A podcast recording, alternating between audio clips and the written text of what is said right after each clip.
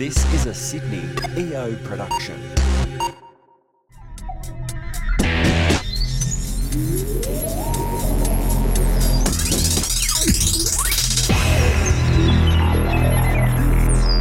Welcome to episode 46 of the Sydney EO Business Podcast. I'm Brendan Tarazzi, the host of the show, and today I'm with Paul Gordon from Catalyze APAC. Hi, Paul.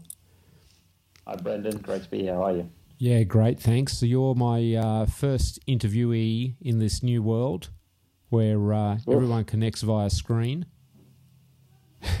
so welcome.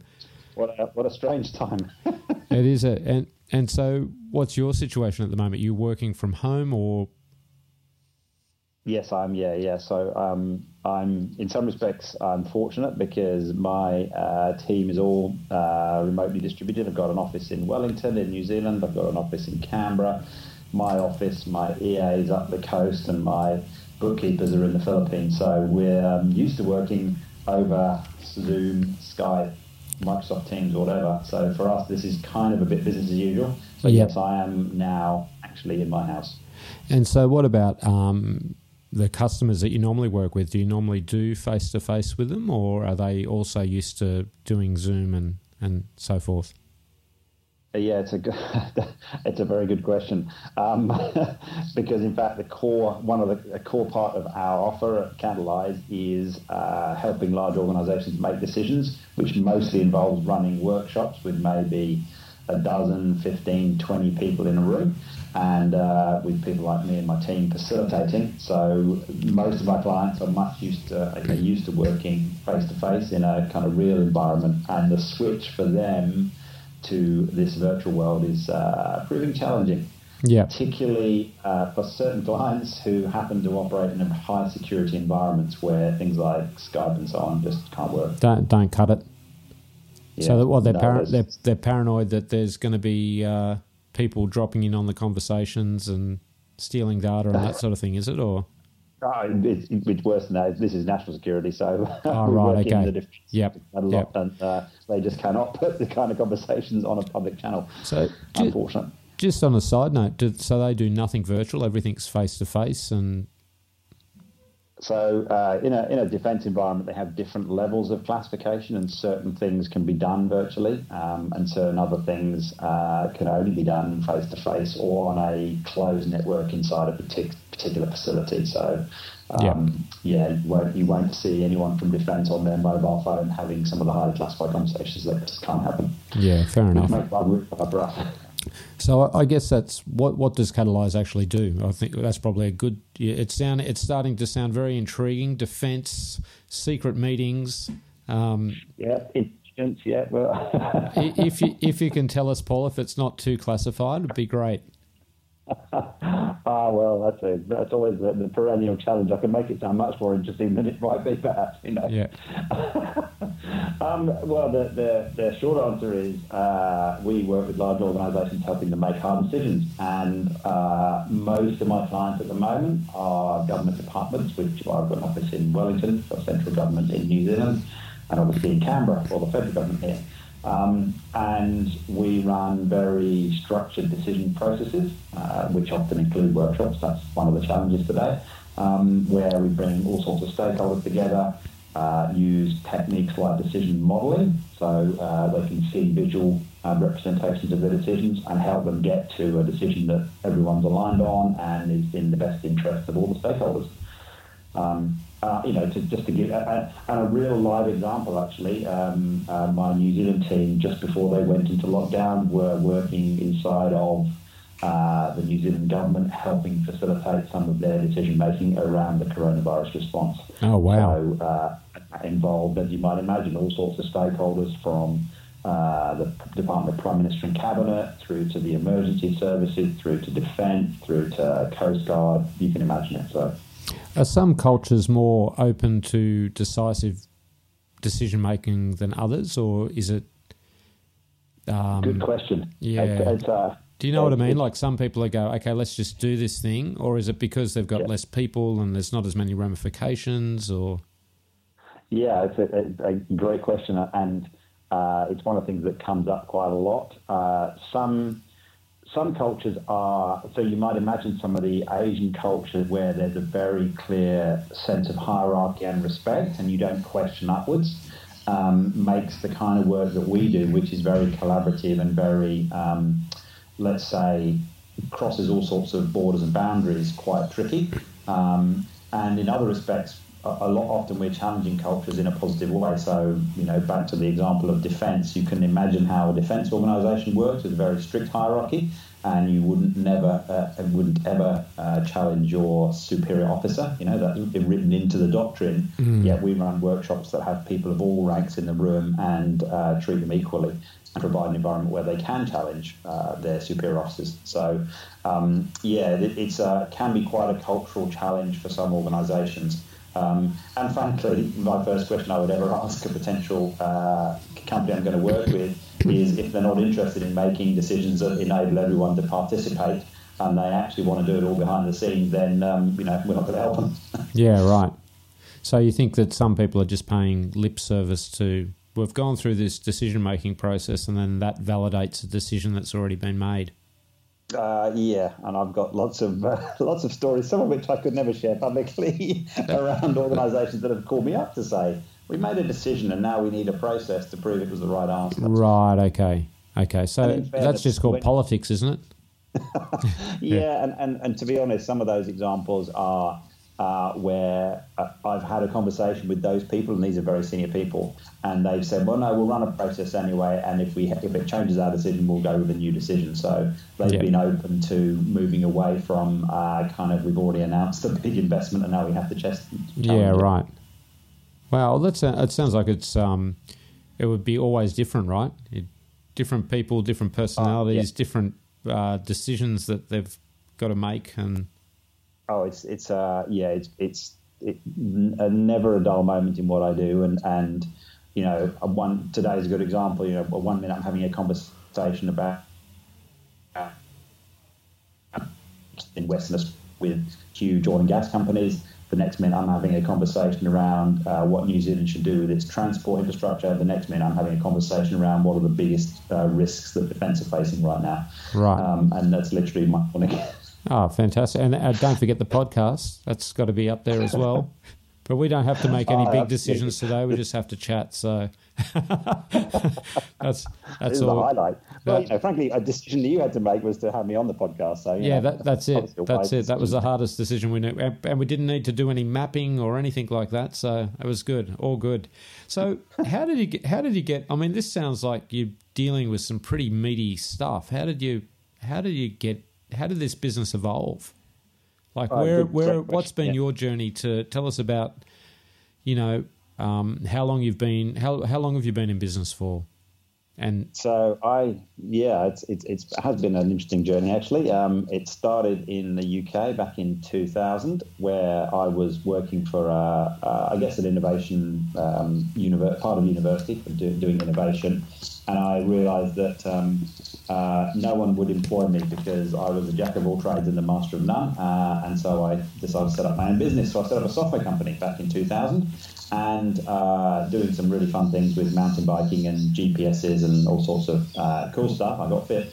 Um, and after a few years of doing that, it was kind of going okay, but not great. I came across someone who had a business in decision making called Catalyze. And I thought that looks like an interesting business. So he, uh, his name was Bob, and I kind of got together over a few beers and glasses of wine and realized that what I knew about software and what he knew about decision making consulting would actually fit together quite nicely. So uh, in 2004, he and I put together the two businesses. And Catalyze, as it is today, was born, well, not quite as it is today, but as it almost is today, was born then. Um, then, given the way the world goes, two years later, my wife at the time decided she wanted to get a job in New Zealand, so she moved to New Zealand. Uh, and uh, I had the tough decision to make, good job I knew how to do that, um, to uh, move to New Zealand and set up Catalyze APAC. So in 2006, I kind of left the vast majority of years of my life in the UK, uh, jumped on a plane, and ended up in Auckland. Uh, um, and set up an office in Auckland, then grew into Wellington, then started doing work in Australia. Uh, and then uh, some other number of years later, uh, putting on one side some of the personal things that uh, many of my forum will understand, yeah. decided to move to Australia. Um, and uh, and so now I, um, I'm based here in Sydney and uh, now operate out of Sydney and Wellington and Canberra and remotely in Perth and so on. Um, and also about three years ago, the other important part of the journey was um, so when I first moved to New Zealand, I set up basically a, a remote office from the UK business. Uh, and then about three years ago, I decided, and, and my colleagues in the UK decided to separate out the business, and hence we are now Catalyze APAC completely independent of the UK business. Okay, so, so I kind of found myself in, in this business coming from a software background and, and dimension. Although, just an interesting aside, I do recall when I was in my very first role in that technology transfer organisation, I always fancied the idea of being a consultant. And when I uh, knocked on the doors of a few of the big players, they all said to me, oh yeah, but have you got any consulting experience? I said, no, I want to become one. They said, well, go and get some consulting experience and come back. And of course, there was uh, a problem you could never solve because they were the people that would give the consulting experience. Yeah. And so now I find myself as a consultant with more than 15 years under my belt and kind of laughing back at the day. and, and so does marketing come into play or is the marketing just referrals and word of mouth?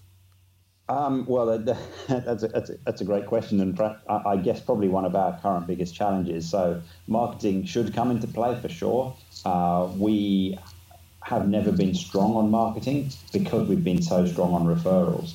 Um, and just as an example, if you know one of our main the main activities we do are running these decision workshops that we call decision conferences, and they will very often have very senior stakeholders in the room and they're often from external to any given organisation. And so each event where we run it and it's very successful has you know 10 or 15 new client prospects in the room because they come from other agencies, other companies, other businesses that um, have suddenly seen a new way to make decisions.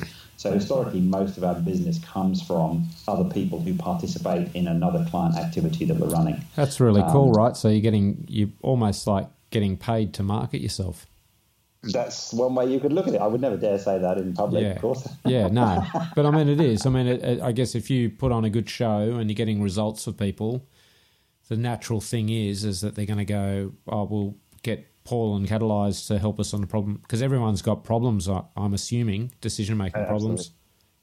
Yeah, and, and the reason they're in the room often for working with another client, um, and just to pick a really uh, an old example, but it's uh, it's uh, relevant uh, worked when we were working with the New Zealand Defence Force, and they were looking at uh, challenges of affordability into the future. So we ran a very uh, big process for them, and I facilitated a three-day workshop that had in it uh, very senior people from the police, from the customs service. Um, from Foreign Affairs and Trade and so on. And th- that was a very successful project. We won an award for that. Um, and as a result of that, those people in the room were facing similar problems to defence. So uh, not surprisingly, the phone rang saying, "Oh, that thing you just did for defence, can you come and do that for us here over in big agency of choice?" So we then work from the poli- with the police, for example. And is is there an element of like some of these big organisations? They just like the decision making um, process is it's going to be political in some way. So bringing in an external uh, consultant and going through a process that actually helps legitimize what they're doing?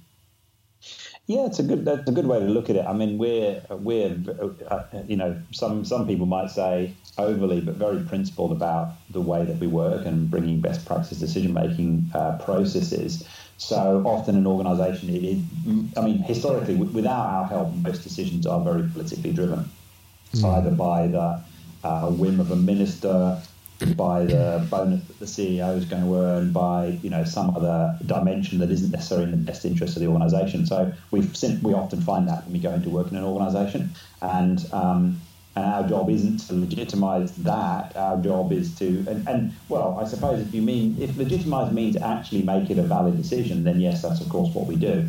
But the first thing we'll do is challenge that. And if if mm. uh, like I said before, if, if they come in to say, you know, make this decision that we've already made okay, and then if it's not the right decision, we'll be the first to point that out. Yeah. Um, and frankly, uh, transparency is one of the critical things that we bring. So if, if it's a decision that's been made behind closed doors that no one wants to get underneath, then the minute we walk in the room, they're not, you know, that, that becomes, that changes. Apparent, yeah. So if you have a number of, I guess you could have a number of decisions and then ramifications and consequences of going, you know, left versus right. Yes, exactly. Or straight, That's, or uh, straight ahead, you know. So or straight ahead, or make no decision, standing where Yeah. you are, which is, of course, you know, I think in today's very much today's world is one of the challenges is people even getting paralysed in their decision making. Yeah. Um, and a, a lot of what we work with our, you know, I guess one of the things that is, is crucial about the way we work is we bring process to our clients. We don't tell them the answer. Yep. So we will we will unearth these things. We'll say, well, looking at these things that you're considering, have you considered all these downstream consequences, these risks, these impacts? Uh, let's get all that clear, and then we've got a platform to make a decision from. Um, and often, you know, one of the challenges as human beings is we don't want to look at all those consequences. We want to, you know, put our head in the sand or pretend they're not going to show up. Yeah. And then, of course, we make a decision and uh, get upset that it's the wrong decision or it doesn't work out for us.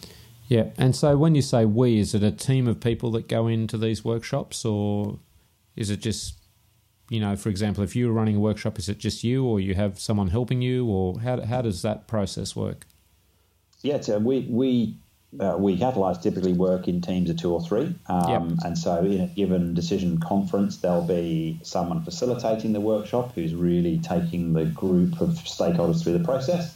There'll be someone supporting that who's capturing the conversations into a computer model, which is the software bit, um, and uh, supporting the facilitator. And there may often be another analyst in the room as well, because one of the things that happens in in in uh, those kind of events is, uh, although it's about coalescing on a decision and you know building a decision model, it's lots of conversation. It's very rich conversation, a very challenging conversation. So a lot gets learnt in the room um, just by people participating, and so we want to make sure we capture that. We've got you know a, a, um, it's not just about the data. Um, Yeah, and in fact, it's interesting because often when we work with the client, they start by saying, you know, we just need to get to an answer. Can you get us an answer?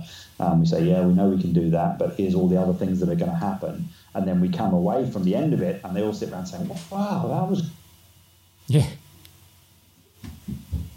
I had before. Understand the perspectives of different people. Oh, that was lucky. Yeah. and of course, I'm scratching my head saying, well, no, that's exactly how it's designed.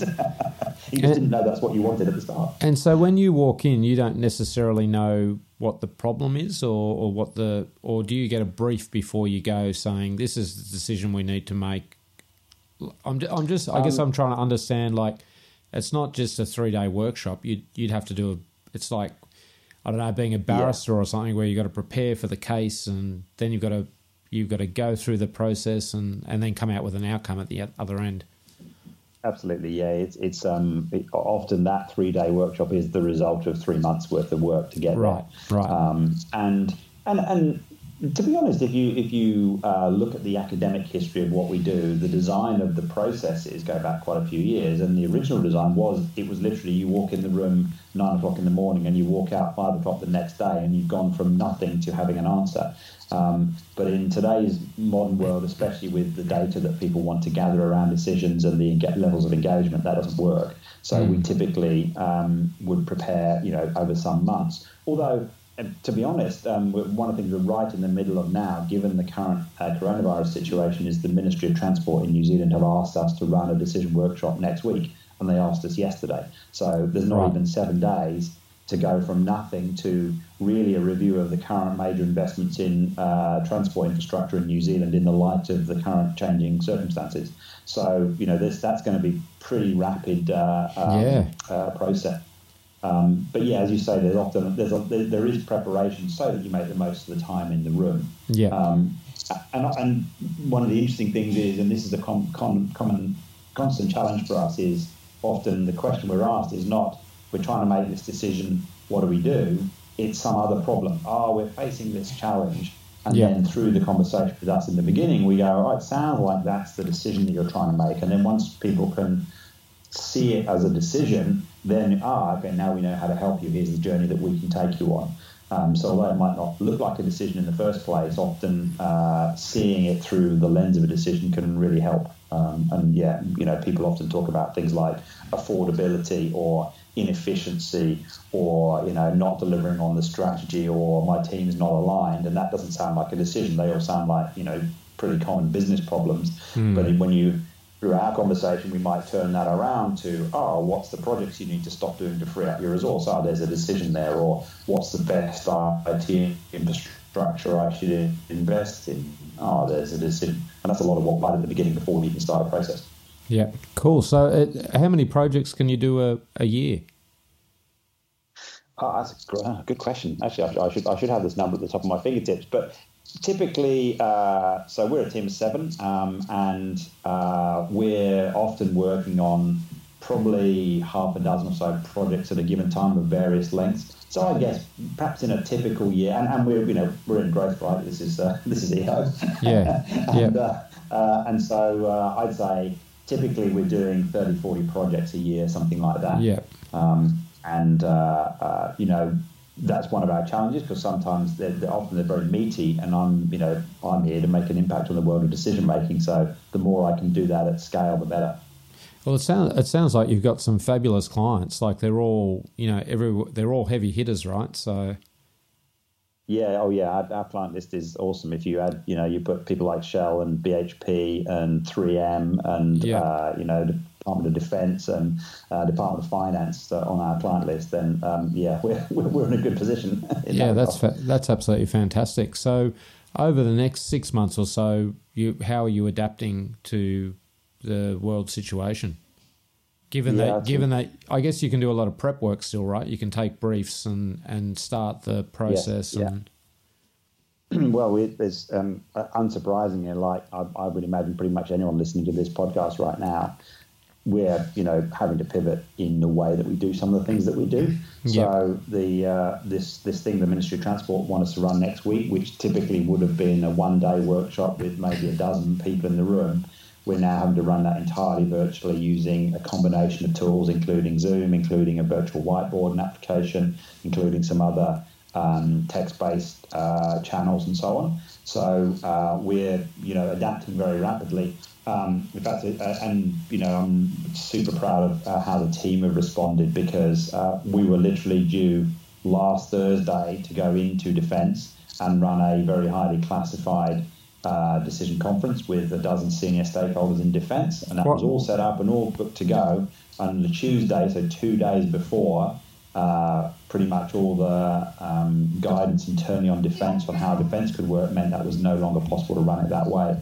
So uh, we had to turn that into a paper-based offline process where we designed a bunch of tools that people could use that could get be distributed amongst the stakeholders. They could do the work as their input to the decision offline. We could then bring all that together, consolidate it, re- replay that back offline, mm. um, and and basically design a collaborative decision process where no one actually even spoke to each other. Because wow. the nature of that material meant it couldn't do video conference, couldn't do anything, uh, couldn't even do audio conference. Wow. So, so how do you yeah, get it? If they're in New if they're in New Zealand, did you say they were in New Zealand yet, or no, that's that's a, that's a, that's that's in Canberra. This Canberra. Okay, so what yeah. you literally have to drive paperwork to each other, or pretty much. That's right. Yeah. Yeah. Wow. Oh, that's good. Well, it keeps it interesting. That's for sure. So, yeah. Um, that, yes. all right, Paul. That's great. It's like it, it always surprises me. You know, like um, oh, I had really no idea what you did. So it's it's been fantastic to to learn about uh, all this secret secret consulting business that you're doing. So, um, so I've got just five quick questions. Uh, I've just got to remember what the five are now. The first one is, how old are you? Me? How old do you think I am, Brendan? Oh, I'll well, tell you the answer then. Yeah. I'm 52. 52. And then, um, what do you like to do to keep fit?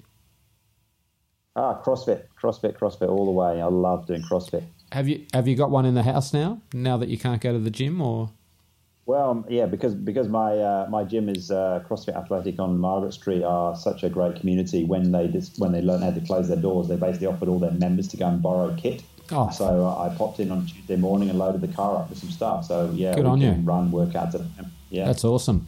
Um, so how, that they did that. how many how many hours sleep are you getting each night? Oh goodness me, probably the typical. I don't know, maybe five or six, something like that. Yep.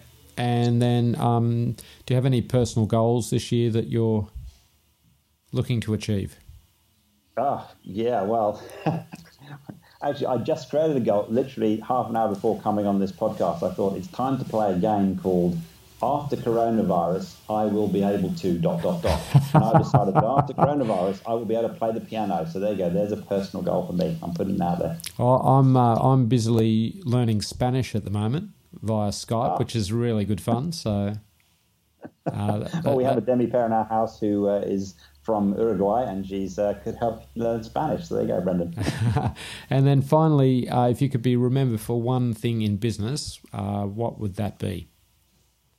Uh, if I can be remembered for one thing in business, it's changing the way uh, governments make decisions.